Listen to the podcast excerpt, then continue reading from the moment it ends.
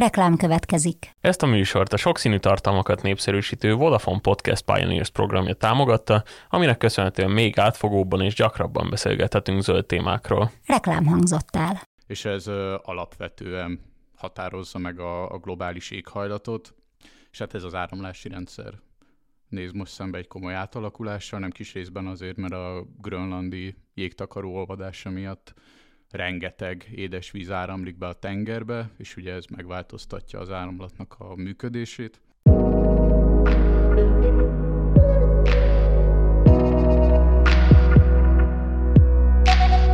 Ez a Zöldövezet, a 24.hu környezet és természetvédelmi podcastje. Figyelmünk a változó bolygón.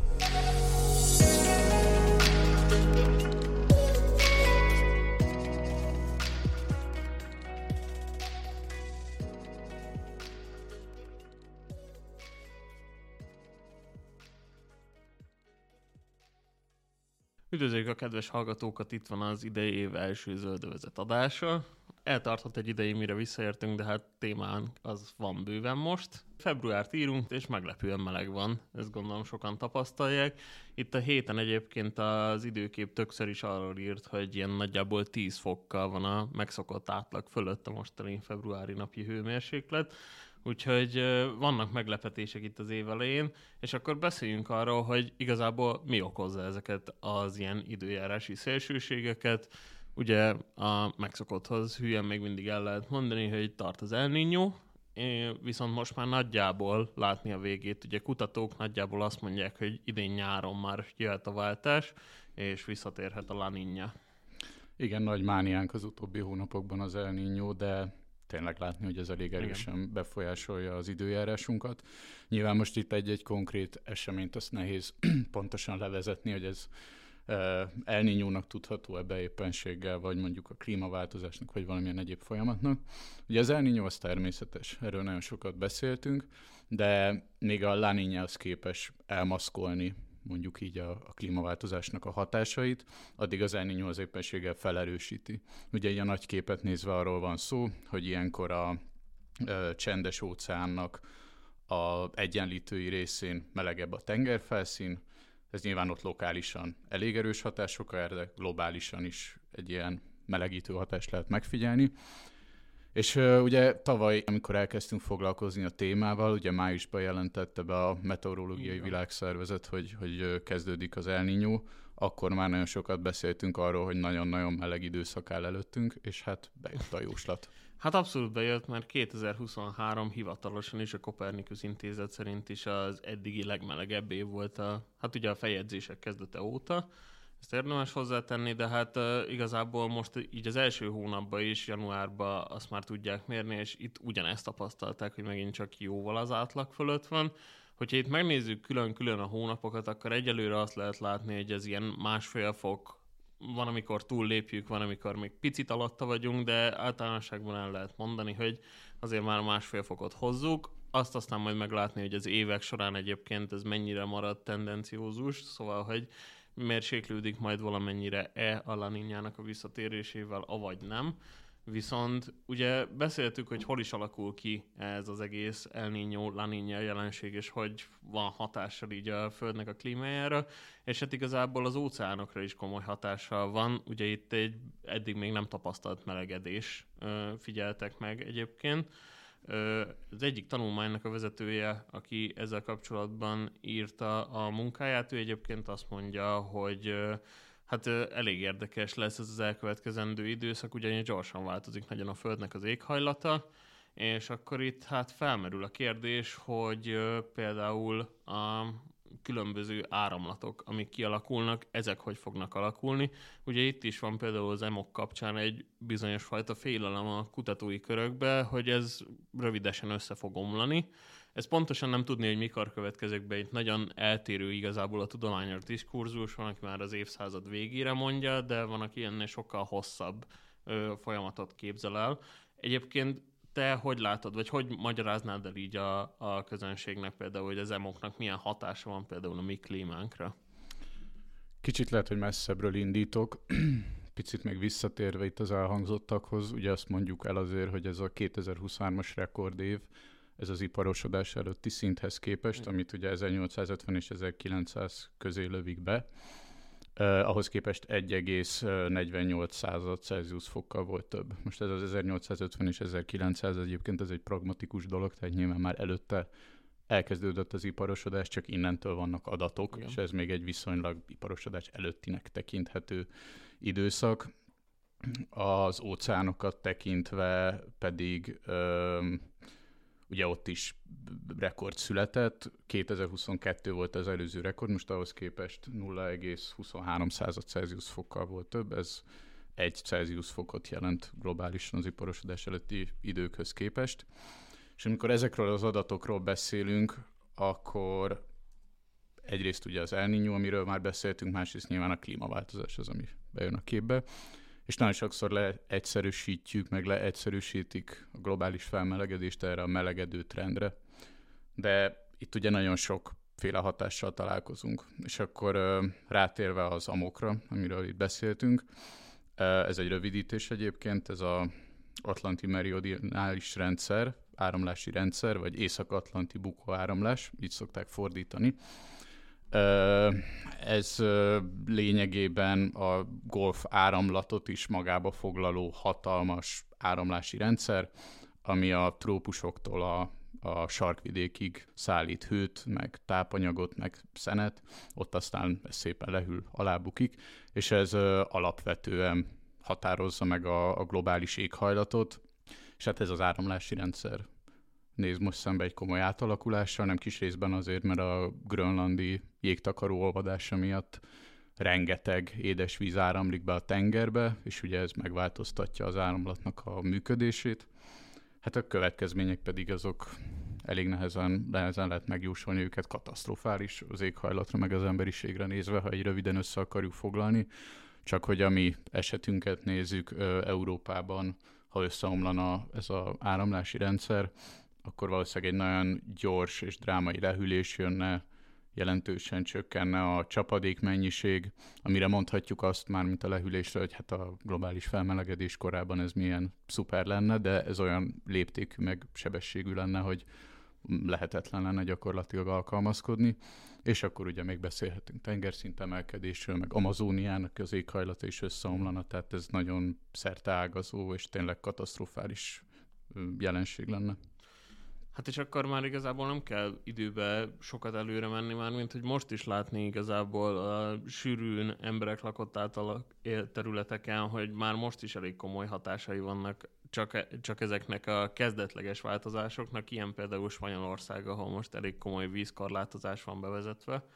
Én egyébként tavaly nyáron voltam Barcelonában, és már ott is a, a mágikus kutat ugye nem lehetett már megnézni, mindenhol el volt zárva például a, az ilyen publikus kutak, és igazából nagyon sok helyen korlátozzák a vízhasználatot, és amiről még mindenképp akartam beszélni, amiről az elmúlt héten hosszú anyagot is írtál, ez a Csillében kialakult helyzet, ahol hát a tavaly talán Kanadában volt olyan komoly tűzvész, amiről nem tudom, én még régóta nem hallottam, és most Csillében azért hasonló léptékű a helyzet.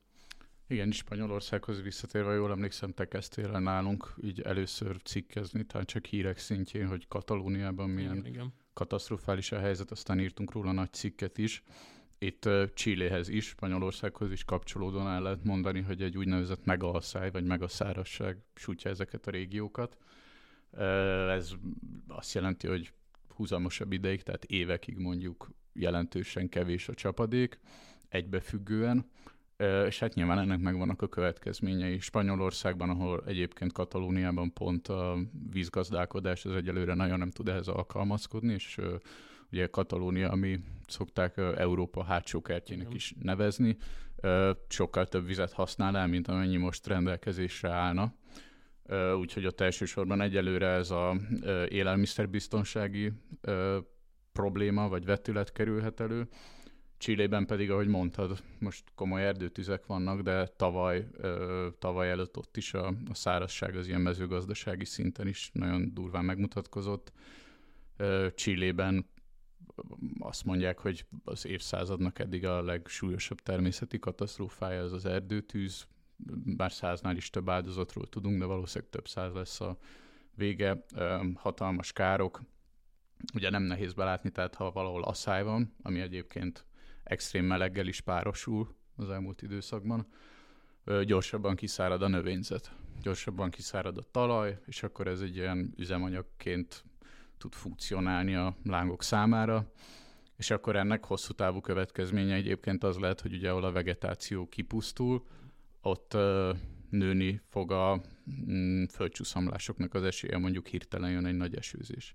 Tehát ez így nagyon gyűrűzik. Hát és felmerül a kérdés, hogy akkor nyilván az egyes helyeken másfajta alkalmazkodási metódusokat kell követni, de például Barcelonában azért az embereknek a mindennapi életére is nagy hatással lesz az, hogy azt hiszem 200 literben napi szinten korlátozták, hogy mennyit használhatnak föl, területenként eltérő, meg bizonyos tevékenységek, például a medencék feltöltése, meg az autómosás, ilyesmik, azok például tiltva vannak. De de hogy például Csillében meg pont azt látni, hogy mint hogyha az ilyen komoly erdőtüzekkel kapcsolatos szakértelem hiányozna, hogy ezeknek az eloltásához, a másik meg az, hogy ezeknek a megelőzéséhez.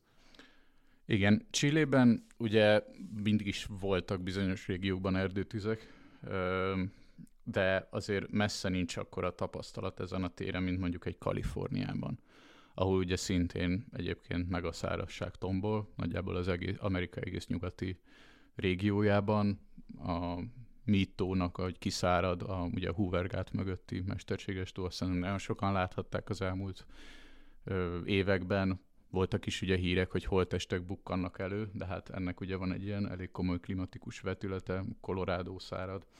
Tehát Kaliforniában ugye sokkal nagyobb, hagyományosan történelmileg sokkal nagyobb erdőtüzek voltak, most nagyon úgy néz ki, hogy Chile is e fele mozdul el, csak éppen ott semmi tapasztalat nincs.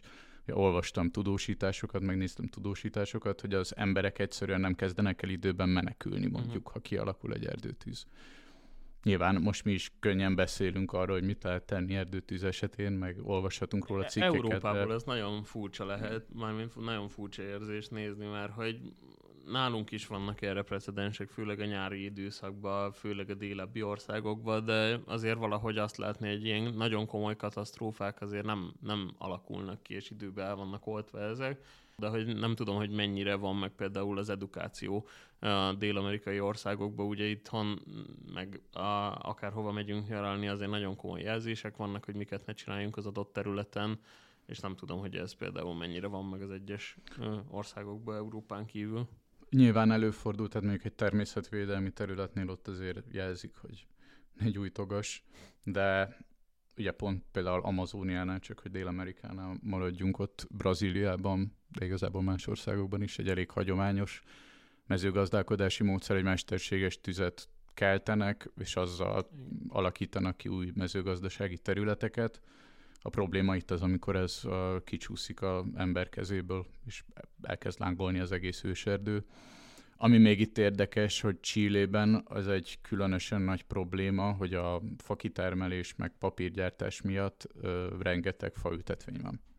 És ezek a faültetvények, ezek ö, ö, homogének, ö, adott esetben nem őshonos és elég gyúlékony fafaj, fafajokból állnak, és ezek is, ha kiszáradnak, akkor elég könnyen le tudnak égni. Ezek egybefüggő ö, semmiféle tűzvédelmi szempontot nem figyelembe vévő hm. tömbök, amikről beszélünk. Hát és most már a Meteorológiai Világszervezet is nagyon komolyan beszél arról, hogy ennek az éghajlati átalakulásnak milyen egészségügyi hatásai lesznek. Ugye azt már az előző nyarakban tapasztaltuk mi is, hogy még egy fit, fiatal ö, immunrendszert is eléggé meg tud viselni a melegedő, hát még a nyugdíjasokat, hát még hogyha meg vagyunk dobva olyan hát adottságokkal Budapesten, mint például, hogy a nagy rész betonból áll minden, kevés a növényzet, kevés az árnyék, és uh, ilyen szempontból érdemes arról beszélni, hogy a Meteorológiai Világszervezet most 2000 és 2019 között azt mondta, hogy nagyjából egy olyan uh, 500 ezer környékén van a halottak száma az extrém meleg miatt évente. Ugye azt is még azt hiszem tavaly írtam arról egy cikket, hogy melyik a legérintettebb régió itt Európában az ilyen meleg miatti halálozás miatt, és hát ugye déli országok is voltak benne, de egyébként meglepő módon romániai város is volt ebben a listában, Úgyhogy hát igazából nem vagyunk ettől olyan messze, és itt az alkalmazkodás a lényeg, hogy ezt hogy visszük végbe a városokba is, meg a vidéki falvakban is.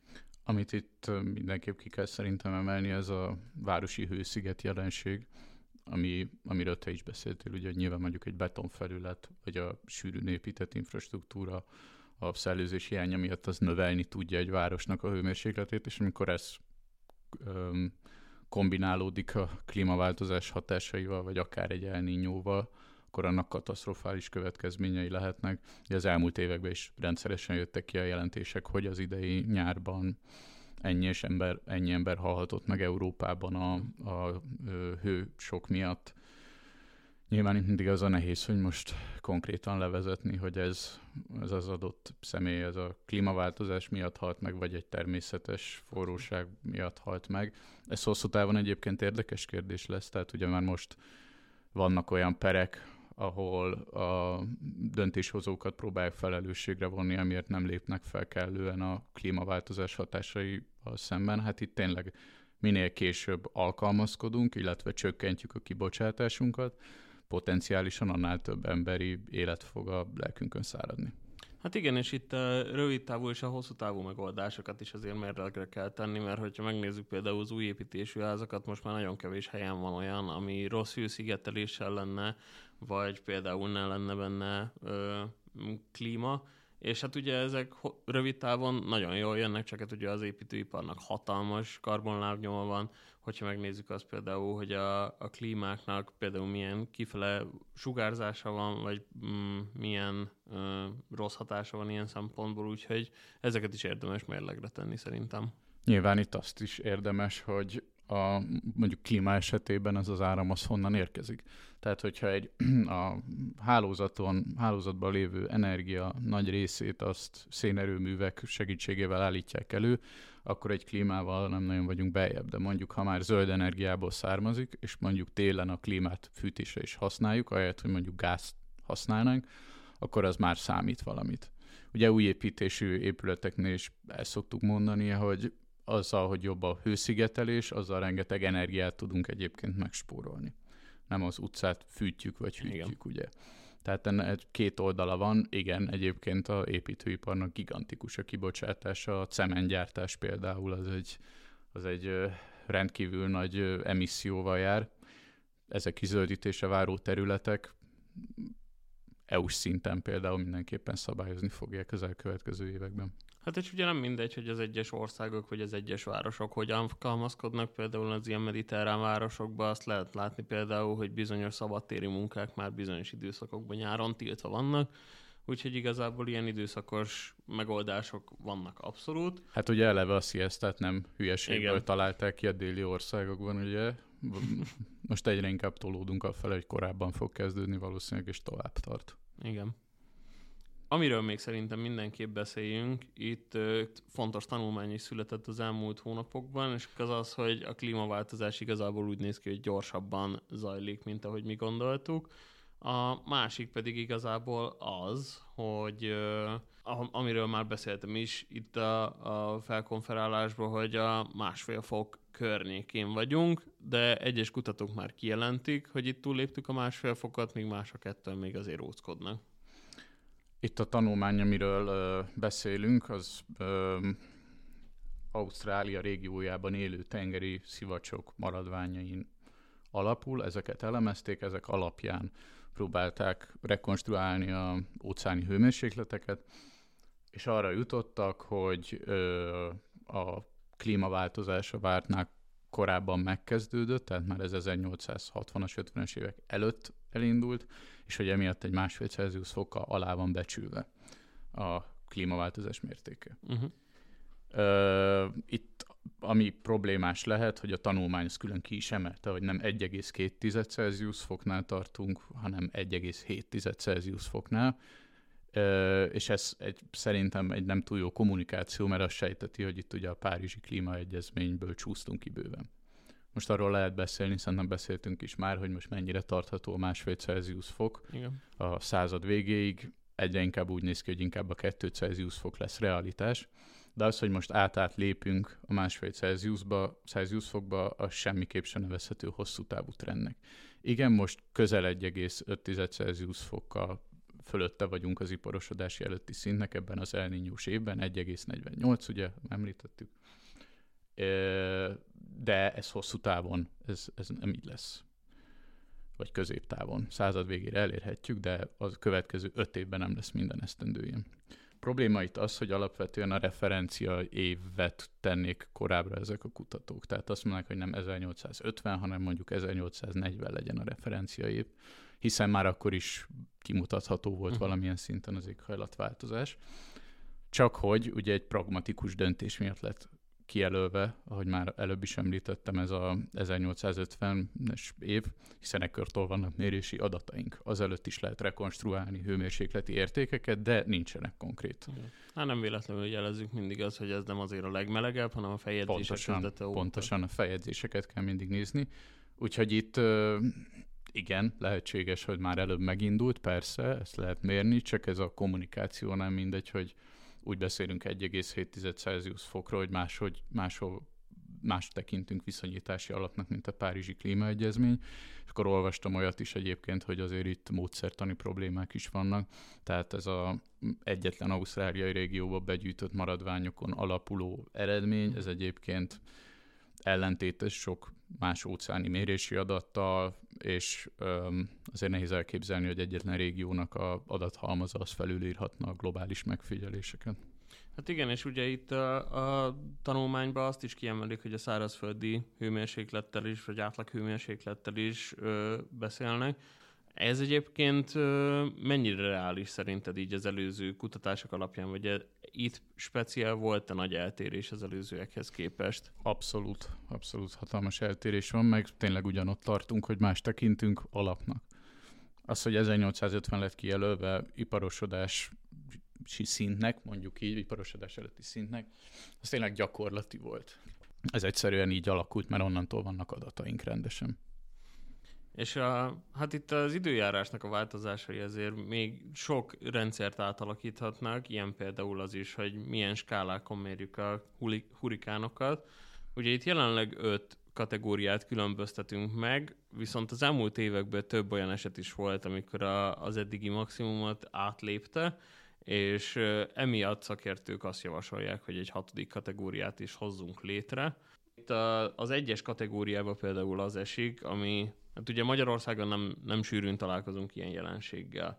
Viszont azért, hogyha kicsit keletebbre, nyugatabbra megyünk, ott azért fellehetők ilyenek. Az egyes kategóriába az tartozik, amikor szá, legalább 119 km per óra sebességű, az ötös kategóriába pedig az, amikor 252 km per óránál kezdődik. Ugye itt egy magasabb kategóriát jelentene ez, ami igazából abból fakad, hogy olyan 300 km per órás szélerőjű ciklonokat már nagyon sokat találtak az elmúlt években, és így igazából nem nagyon fér bele ebbe a skálába. Igen, a jelenlegi ez a Saffir-Simpson féle hurikán skála, amit a legtöbbször használnak, ez valóban öt fokozatú, és ugye nincs felső, tehát az öt a max. És ez a um, javaslat, ez arról szól, hogy, hogy húzzunk meg még egy sávot, és legyen hat a max, mert már az elmúlt években emlékszem, az elmúlt tíz évben talán öt olyan trópusi ciklon volt, ami, ami már annyira erős volt, hogy az megérne egy külön, külön kategóriát. Ilyen volt például a Haiyan Typhoon, a Fülöp-szigetekre csapott le 2013-ban. És mindez ugye a érvelés szerint arra vezethető vissza, hogy a klímaváltozás miatt a hurikánok és a hasonló szélsőséges időjárási események egyre gyakoribbak lesznek, a már emlegetett meg a szárazságoktól egyébként a mm, trópusi ciklonokig egyre gyakoribbak és egyre intenzívebbek. És most itt beszélhetünk Csilléről, meg beszélhetünk Fülöp-szigetekről, és magyar észre fel sem fogható természeti katasztrófákról, de hát mi is látjuk. Tehát a, a, a brutális hőhullámok azok, azok minket is sanyargatnak, meg a, meg a szárasság, meg a április közepi hóvihar akár. Úgyhogy nyilván más léptékben, de minket is elérnek ezek. Hát és hogyha már a hőhullámokat említetted nekem erről a skála változtatásról, például az itt eszembe, hogy itt az elmúlt években ugye Amerikában nagyon sok hurikánnak adnak nevet, viszont a, most például Spanyolországban már a hőhullámoknak is elkezdtek nevet adni, úgyhogy itt a, az ilyen szokásokban, meg a mérésekben elég nagy változásokat hozhat az, hogyha így igazából már tényleg szembe találkozunk azzal, hogy milyen változások következnek be ezek hatására. És akkor így a műsor vége fele tendálva beszéljünk egy olyan témáról, aminek már külön adást is szenteltünk egyébként ö, tavaly, és hát ez nem más, mint a cápatámadások. Ugye itt a, a populáris kultúrában nagyon például a cápák filmnek a hatására úgy gondoljuk, hogy ezek rettenetes állatok, és az emberektől aztán, az embereknek aztán tényleg nagyon tartani kell tőlük, miközben hát igazából ez nagyon úgy néz ki, hogy fordítva van, mert hogyha két számot összevetjük, hogy mm, mennyi kárt okozunk mi például a természetnek, a cápáknak a kiirtásával, és az, hogy hány cápos sebesít meg embert egy év során, hát nem igazán összemérhető a kettő. A Floridai Egyetemnek ugye van ez a, amire most utalgatni fogunk, minden évben kiad egy ilyen nagy cápa támadási adatbázist, ahol összeszedik, hogy az előző évben mennyi eset történt, külön kiemelve a provokált, a provokálatlan, illetve a halálos eseteket. A provokált az, az hogyha a strandoló oda megy a cápához, és megsimogatja a fejét, meg megpróbálja megetetni, akkor nyilván egy kiválthat mondjuk egy védekezési mechanizmust a cápából. A provokálatlan az, amikor nem nagyon tudjuk megmagyarázni, hogy ez a támadás pontosan miért történt, nem volt egyértelmű kiváltó oka és 2023-ban 69 provokálás nélküli történt, 2022-ben 57, tehát egy minimális növekedésről beszélhetünk, de azért, ha mondjuk a kutyatámadások számait néznénk meg globálisan, ez eltörpül, ugye. 2023-ban 22 provokált eset volt, 22-ben 32, tehát ott a tavaly előtti érték volt több, illetve tavaly 10 haláleset történt, tavaly előtt pedig mindössze 5. Tehát itt igen mondhatjuk, hogy egy kétszeres növekedés történt, de ezek azért kis számok, meg ugye hát sajnos nagyon sokszor ilyen nüanszokon múlik, hogy egy, egy áldozat az túléli-e, vagy csak súlyos sérülés szenved egy, egy cápatámadásnál. Viszont ha provokálatlan nagy átlagot nézzük az utóbbi tíz évben, az ilyen 74 volt, ha jól emlékszem, tehát a évtizedes átlagot nézve még mindig az alatt vagyunk. És hát vannak különösen veszélyeztetett emberek, ilyenek voltak a szörfösök, ugyanis a legtöbb áldozat igazából közülük került ki, és hát szerintem nem kell nagyon sokat keresgélni például a közösségi médiában se, hogyha azt akarjuk látni, hogy éppen egy ausztrál szörfversenyen is többször volt olyan, egy felbukkant cápa. Na és akkor tegyük a mérlegnek a másik felére azt, hogy az ember hogyan bánik ezekkel az állatokkal. Ugye azt hiszem még az első vagy a második közös adásunkban beszéltünk a Seaspiracy-ről, a, amiről megoszlanak a vélemények. Arra szerintem mindenképpen jó volt, hogy felhívja a figyelmet, hogy a túlhalászatnak populárisabban is felhívja a figyelmet arra, hogy a túlhalászatnak milyen veszélyei vannak, milyen, áldoz, milyen állatokat érintenek ezek, és hát ugye itt a cápák is nagyon komolyan érintettek. Nagyjából egyébként egy friss tanulmány szerint hogy 80 millió cápa elpusztulását okozza ez a tevékenység. És hát ugye itt még széles köre van annak, hogy ez miért lehet, de valószínűleg a legnagyobb az az, hogy Dél-Kelet-Ázsiában és már elég sok helyen a cápa úszonynak van egy ilyen kultusza, vagy egy ilyen, egy ilyen társadalmi rangot jelez például sok ázsiai országban, hogyha valaki ilyet fogyaszt, és ehhez nagyon, nagyon durva körülmények vezetnek, úszonylevágás, stb. Ugye itt a dokumentumfilmben egy ilyen mm, mm piac térre is bemennek, ahol ilyeneket árusítanak, és hát nagyon figyeltek arra, hogy azért ez ne legyen megörökítve az embereknek, hogy lássák.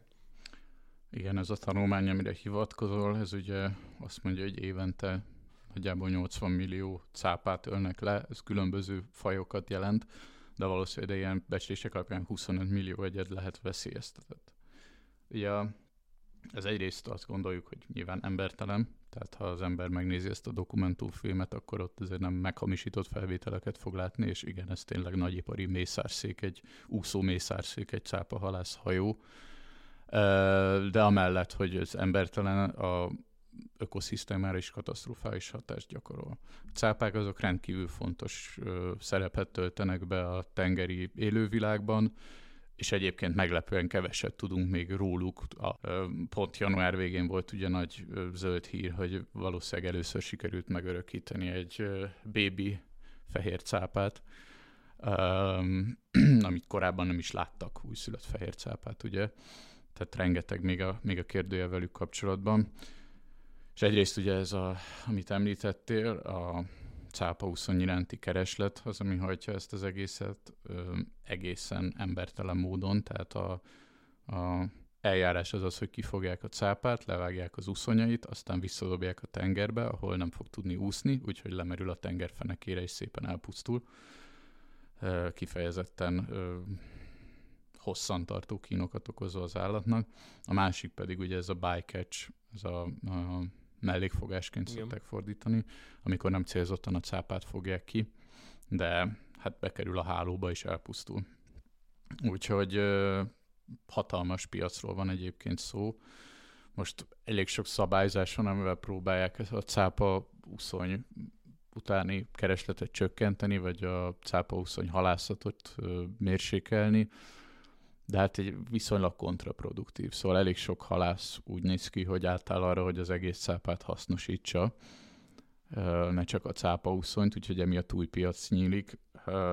A becslések alapján 2000-ben 157, 2011-ben pedig ilyen 380 millió dolláros volt a cápa, illetve rája húspiac.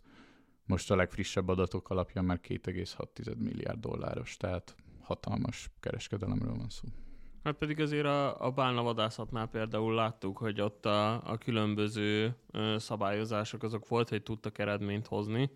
Ugye akkor ez alapján például a, a cápák esetében ez nem mindenképp mondható el.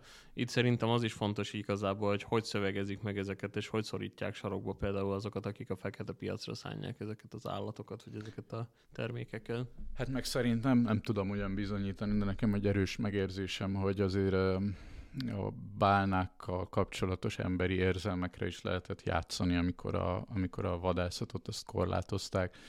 Tehát egy, egy, nem tudom, szürke bálnát és a mellette úszó borját, ezt mindig könnyebb lesz eladni természetvédelmi kommunikációs szempontból, mint a kis fehér cápánkat, aki a Spielberg hát, óta tudjuk, hogy egy brutális gyilkológép, holott nem egyébként. Ha fel kell kérni Spielberget, Igen. szabadítsátok ki. Egyébként ő már, ha jól, jól tudom, Spielberg utólag azt mondta, hogy megbánta, hogy ilyen rossz színbe tüntette fel a, a cápákat, úgyhogy ezt, ezt ő is belátta.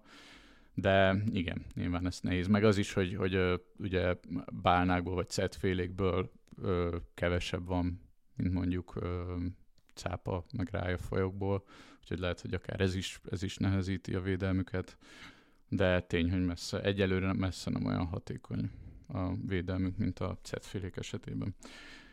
Még zárásként egy picit klíma témához térjünk vissza. Későbbiekben szerintem nagyon sokat fogunk ezzel foglalkozni a EU-nak a klímapolitikájával. Ugye 2024. júniusában jönnek a európai választások, úgyhogy én arra számítok, hogy év második felében ez erősen fel fog pörögni, és már most vannak események egyébként. A bizottság például mm, elkezdi kidolgozni, hogy miként lehetne 2040-re 90%-ra csökkenteni a mm, EU-s kibocsátást 1990-hez képest.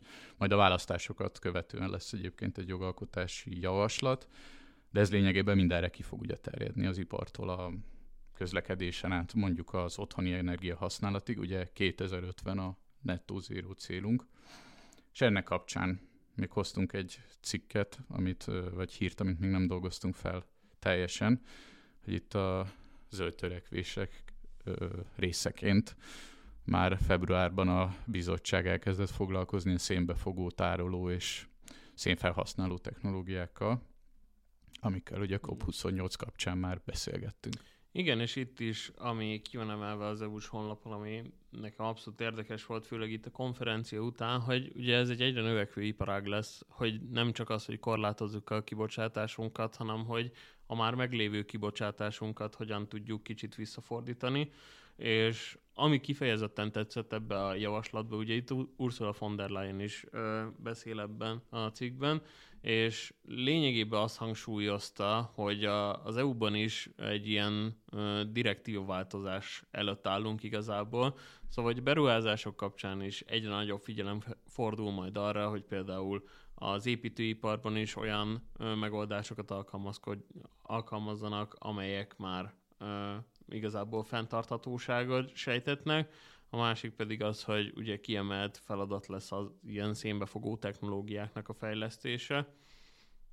És hát ugye az, hogy kifejezetten támogatni fogják ezeket a megoldásokat. Ugye itt most az EU kapcsán nagyon sokszor elmondható, hogy ez egy végtelenül tű bürokratizált rendszer, és hát ez e, a mindenféle EU-s programok esetében is pontosan ugyanígy van, ezt kívánják egy kicsit leegyszerűsíteni azok számára, akik például zöldebb megoldásokat kínálnak majd a jövőre nézve. És itt zárójelben tényleg mondjuk el, hogy ugye amikor a dubai kopról beszéltünk tavaly évvégén, COP28-ról, akkor ott ugye kiemelten foglalkoztak ezekkel a szénbefogó technológiákkal, hogy ezeket sokkal aktívabban kellene támogatni, és akkor is elmondtuk, és most is mondjuk el, hogy ezek a módszerek egyelőre egy gyerekcipőben járnak, tehát hogy itt rengeteg kutatásra és fejlesztésre lesz szükség, mire ez mondjuk tényleg tetemesen hozzá fog, hozzájárulhat majd a, a légköri széndiokszid szint csökkentéséhez. Úgyhogy kérdés, hogy ez, ez az EU-s döntés már, ha belátható időn belül születik döntés, ennek lesz-e bármi érdemi hozadéka? Mert ez egyelőre, egyelőre nagyon távoli célnak tűnik, hogy Ugye itt a, a közleményben is, a bizottság közleményében is az volt, hogy majd el kell kezdeni vizsgálni, hogy ezek a szénbefogó technológiák, ezek mennyivel tudják csökkenteni a, a légkörben lévő széndiokszid szintet, meg hogy hol lehet majd a tárolóhelyeket ki, kiépíteni az EU-n belül. Egyébként főleg a kezel-keleti országok tettek erre nagy hangsúlyt a konferencián. Pontosan, pontosan. Kérdés, hogy egyáltalán lesz érdeklődés erre, mert mert nagyon sok tőkére lesz szükség, hogy ezt érdemben lehessen fejleszteni, és nem véletlen, hogy a közel-keleti országok foglalkoznak ezzel, ugyanis ott van erre pénz.